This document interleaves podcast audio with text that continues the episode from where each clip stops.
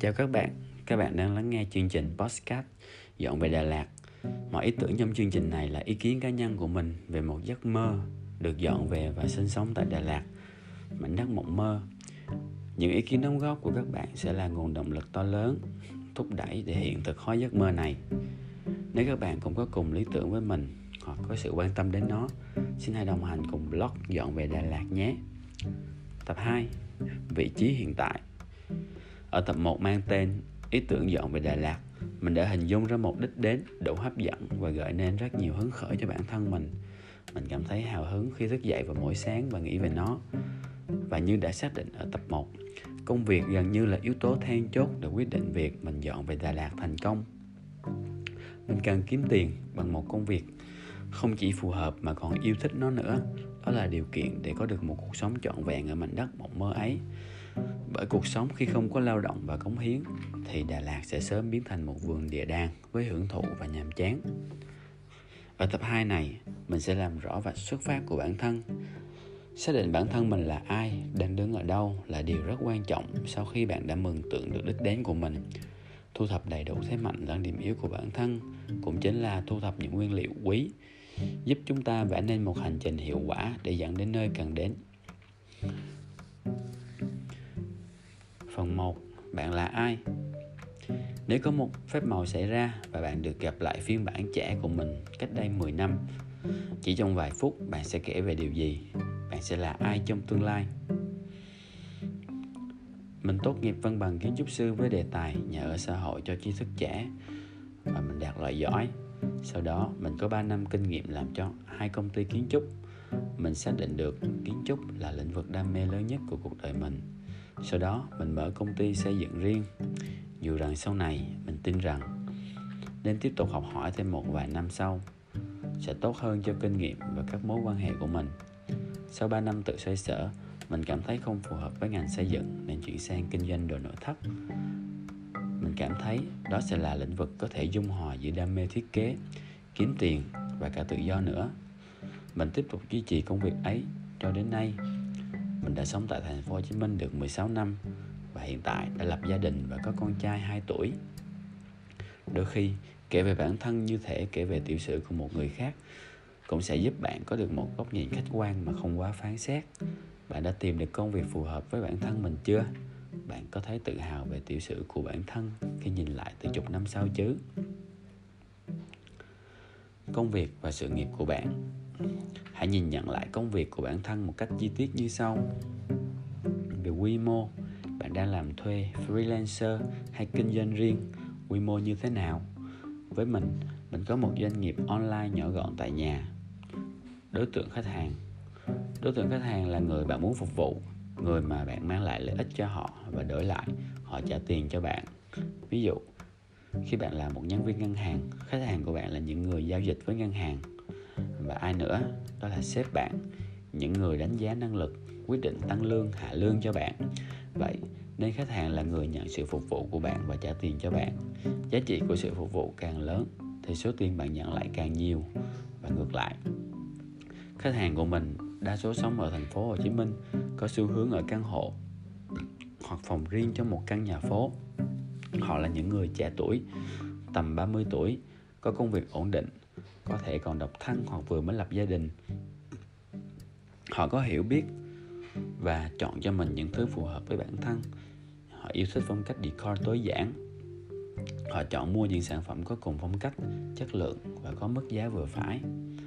Giá trị cung cấp, giá trị mang lại cho khách hàng của bạn là gì? Ví dụ, khi bạn bán sữa, giá trị cung cấp là nguồn dinh dưỡng cho họ. Nếu bạn đang dạy tiếng anh, giá trị cung cấp của bạn là sự thay đổi cho tương lai của khách hàng. Với mình, giá trị cung cấp là tạo cảm hứng cho khách hàng để họ có thể sắp xếp và decor nhà cửa, giúp họ thay đổi không gian sống của mình. Ngoài ra, mình còn giúp cho họ cảm thấy dễ chịu mỗi khi ghé thăm base cho họ những nguồn cảm hứng về phong cách sống yêu đời, phóng khoáng, yêu bản thân mình. Về mức giá giá trị của mặt hàng, kỹ năng của bạn đáng giá bao nhiêu? Một giờ lao động của bạn đổi được bao nhiêu tiền? Với doanh nghiệp của mình, các sản phẩm có giá trị từ 100 ngàn đến 2 triệu một sản phẩm. Một đơn hàng có giá trị trung bình 1 triệu đồng. Về mặt hàng kinh doanh, bạn đang bán thứ gì? Ngay cả sức lao động cũng là một loại mặt hàng kinh doanh. Bạn đang bán kỹ năng gì cho chủ lao động? Với mình mình bán các sản phẩm decor nội thất đơn giản như móc áo, tủ nhỏ, bàn nhỏ, kệ sách đứng. Những sản phẩm, những sản phẩm cốt lõi của mình là kệ sách treo tường. Nguyên vật liệu chính là sắt và gỗ. Mình dùng các loại gỗ tự nhiên, có giá vừa phải như thông, cao su, bạch dương và chàm. Ngoài ra, còn có thêm các sản phẩm thủ công nhỏ như tranh in tranh canvas, vẽ mực acrylic và kèm thêm một vài phụ kiện hỗ trợ cho sản phẩm chính mình không bán thêm các chủng loại hàng của đơn vị khác. Xây dựng hình ảnh và phong cách riêng. Nói nôm na có nghĩa là xây dựng ngoại hình tính cách của bạn. Bạn muốn người khác nhìn nhận về mình như thế nào? Có đáng tin, có thuyết phục hay gây ấn tượng để họ quyết định sử dụng dịch vụ của bạn? Xây dựng hình ảnh dĩ nhiên phải xuất phát từ bản chất, hoàn toàn chân thực bạn muốn khách hàng và đồng nghiệp cấp trên nhận xét về mình như thế nào? Vui vẻ, hòa đồng, hoạt bát, quyết đoán hay nhanh nhạy? Đó là những thứ bạn muốn. Nó phải có thật và không hề giả tạo. Nó được xây dựng từ bên trong bạn. Với mình mình muốn xây dựng cho doanh nghiệp mình về một phong cách nội thất tối giản, tập trung vào công năng. Mình thường đăng thêm những bài viết kèm những câu coach hay những hình ảnh đẹp, xen lẫn một tinh thần yêu đời sống hết mình, yêu bản thân, yêu môi trường và mình chú tâm xây dựng những hình nạp trên Insta, sau đó lan qua fanpage Facebook. Về đối tác hỗ trợ, ai giúp đỡ bạn trong công việc này? Để bạn làm thuê, đó có thể là một người đồng nghiệp hay cấp trên luôn luôn tư vấn và hỗ trợ bạn phát triển công nghiệp với doanh nghiệp của mình. Đó là các nhà sản xuất. Mình không trực tiếp ra sản xuất ra sản phẩm, mà đặt hàng từ các xưởng gia công, sắt và gỗ. Họ hỗ trợ mình làm theo mẫu, đóng gói hàng hóa và chuyển đến kho của mình.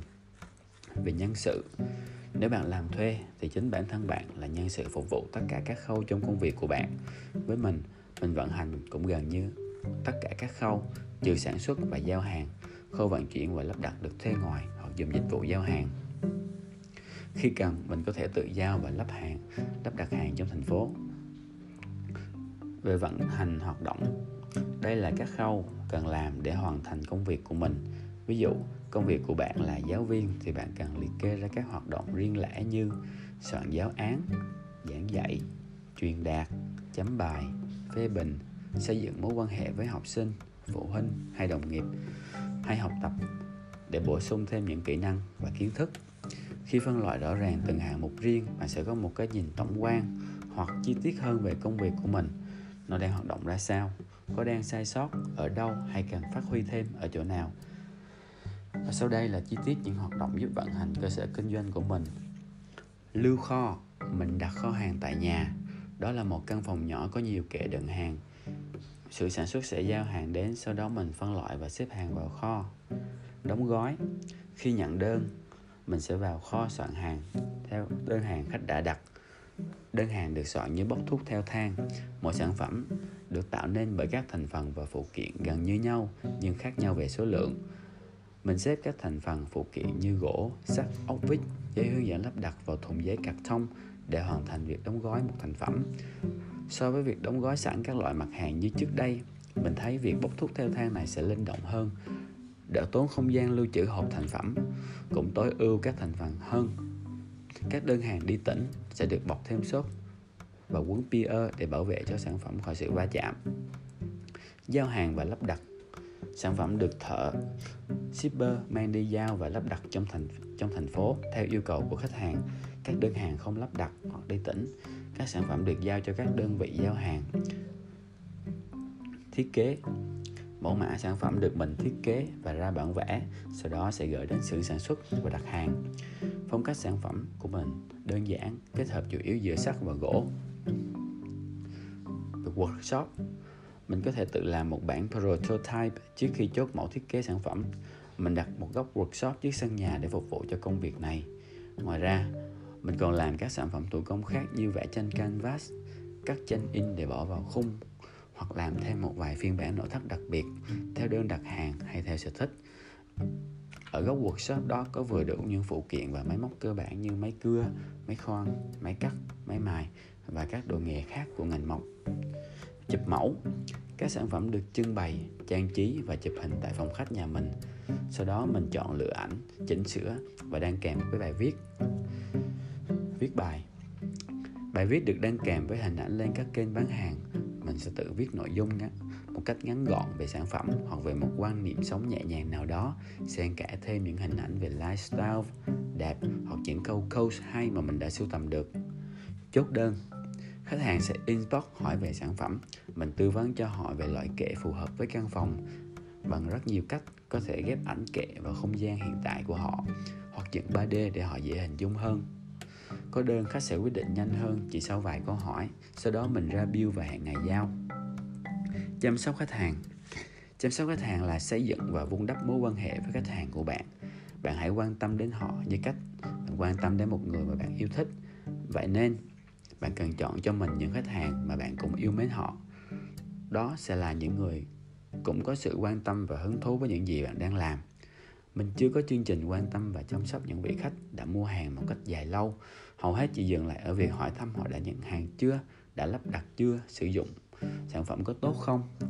Các sản phẩm của mình đều có độ bền cao nên mình muốn thuyết phục khách hàng tin tưởng bằng chế độ đổi trả hàng trong vòng một tuần, kể từ lúc nhận hàng và bảo hành một năm. Một đổi một cho các loại kỹ thuật. Về quảng cáo, cách bạn làm để chăm sóc khách hàng. Bạn thể hiện điều gì, truyền đạt điều gì cho họ hiểu, điều bạn có thể giúp cho họ. Mình tạo ra những bài viết về sản phẩm và tinh thần của doanh nghiệp, rồi quảng cáo trên kênh facebook. Lúc trước mình chạy quảng cáo đại trà trên facebook nhưng càng về sau lại càng thấy không hiệu quả nên mình đã hạn chế lại. Mình quay sang chăm sóc lượng fan đã có sẵn của page bằng các bài viết hướng về họ. Thỉnh thoảng có những bài viết có lực tương tác cao mình sẽ chạy quảng cáo trên những bài đó để quảng bá và tìm kiếm thêm fan mới cho page kênh phân phối. Trong trường hợp bạn làm thuê kênh phân phối là nơi bạn thể hiện các kỹ năng của mình đó là nơi để khách hàng nhìn nhận, đánh giá xem bạn có đáng để họ trả tiền và đổi lấy việc phục vụ hay không. Ví dụ như cv portfolio, facebook, instagram cá nhân hay cả môi trường mà bạn đang làm việc. Để bạn kinh doanh, kênh phân phối là cửa hàng hoặc nơi bạn đến để tiếp thị hàng hóa hay các trang thương mại điện tử, website hoặc các trang mạng xã hội của doanh nghiệp. Với doanh nghiệp của mình mình bán hàng online trên các kênh facebook và instagram mình còn có một trang web để giới thiệu sản phẩm và tinh thần của doanh nghiệp và các bài viết. Gần đây, mình bán thêm trên kênh shopee. Chi phí đầu tư. Chi phí đầu tư là khoản tiền bạn phải bỏ ra để đầu tư cho công việc của mình. Vì mình kinh doanh tại nhà nên mình không tốn chi phí mặt bằng. Chi phí quảng cáo ban đầu từ 5 đến 7 triệu một tháng, bây giờ còn trên dưới 1 triệu một tháng. Chi phí đặt hàng sản xuất sẽ dao động từ 5 đến 15 triệu một đơn và thời gian đặt hàng quay lại tầm 3 đến 5 tháng. Lương chi trả cho một nhân viên chính thức là 6 triệu một tháng. Chi phí đầu tư còn có thể hiểu là đầu tư cho bản thân bởi chính bạn là nguồn lực để phát triển công việc này. Các khóa học phát triển kỹ năng phát triển kiến thức hay thậm chí là đầu tư chăm sóc sức khỏe đều là rất quan trọng cho việc duy trì cái nguồn nội lực đó. Doanh thu. Doanh thu là tiền lời khi hoạt động kinh doanh là tiền lương bạn nhận được cho công việc của mình cho công sức của mình. Trung bình doanh thu có thể biến động từ 10 đến 20 triệu một tháng Cá biệt ở những tháng siết chặt xã hội do tình hình dịch bệnh, doanh thu của mình gần như không có. Nhưng cũng có những thời điểm cận Tết, doanh thu của mình có thể lên đến 40 triệu một tháng. Lợi nhuận chiếm khoảng 30%. Do việc buôn bán tương đối chậm nên thông thường sẽ không kịp quay vòng vốn. Đến được đặt hàng kế tiếp mình phải xoay sở nguồn tiền để có thể tiếp tục đặt hàng. Ban đầu, mỗi đợt đặt hàng của mình lên đến 50 triệu. Việc buôn bán chưa có hiệu quả khiến cho thời gian ngâm vốn lên đến cả năm. Sau này mình đã thay đổi. Số lượng đặt hàng thấp xuống để chi phí bỏ ra thấp hơn, giúp vòng quay vốn ngắn hơn. Doanh thu còn có thể hiểu thêm một nghĩa thoáng hơn. Đó là những gì bạn thu về khi được làm công việc của mình. Đó có thể là sự vui sướng, niềm hạnh phúc, thỏa mãn với mình. Mình luôn luôn vui vẻ vì được làm công việc theo đúng sở thích của mình và đam mê của mình. Mình cảm thấy hạnh phúc. Khi nhìn thấy một gian phòng được thay đổi dù ít, dù nhiều hay nhìn thấy được sự hài lòng của khách hàng bởi công việc mà mình đã làm tốt. Quản lý tài chính. Quản lý tài chính đơn giản là kiểm soát, thu chi hàng tháng, hàng quý, hàng năm, biết được bạn đang sở hữu những tài sản nào, khoản nợ nào. Từ đó, biết được dòng tiền của bạn đang chảy về đâu từ đó có thể kiểm soát và sử dụng tiền bạc một cách linh hoạt. Đó là yếu tố then chốt bởi tiền là máu của doanh nghiệp. Bạn không thể kiếm được tiền khi không hiểu hay kiểm soát được nó. Ban đầu, mình không đảm nhận về tài chính mà giao cho đồng nghiệp làm. Mình chỉ lo khâu sản xuất và hàng hóa. Sau này, khi nhận ra tầm quan trọng của tài chính, mình đã quyết định tự làm nó. Mình mua thêm phần mềm quản lý bán hàng để tự động báo cáo doanh thu, học hỏi thêm về tài chính, lập bản thu chi, quản lý tài sản chi ly hơn bằng các file excel để mình có thể theo dõi báo cáo tài chính một cách cụ thể hơn. Đó là tất cả các yếu tố để đánh giá tổng quan tình hình công việc hiện tại của mình. Mình hy vọng những thông tin này cũng hữu ích với các bạn. Nếu có gặp khó khăn trong quá trình đánh giá xin hãy gửi email cho mình nhé. Mình rất mong sẽ giúp đỡ được nhiều cho bạn. Những nội dung trên mình có tham khảo à, theo công cụ xây dựng mô hình bán hàng Business Model Canvas của Alexander Unterwander và Yves Bittner và như vậy, số podcast thứ hai của blog Dọn về Đà Lạt đã kết thúc tại đây. Mình sẽ tiếp tục chia sẻ về hành trình của mình ở các tập tiếp theo. Rất mong nhận được sự phản hồi.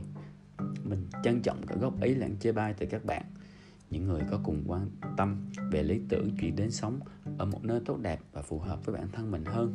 Xin liên hệ với mình qua email dọn về Đà Lạt a gmail.com hoặc các kênh fanpage Facebook, group Facebook Spotify đều cùng chung tên Dọn về Đà Lạt.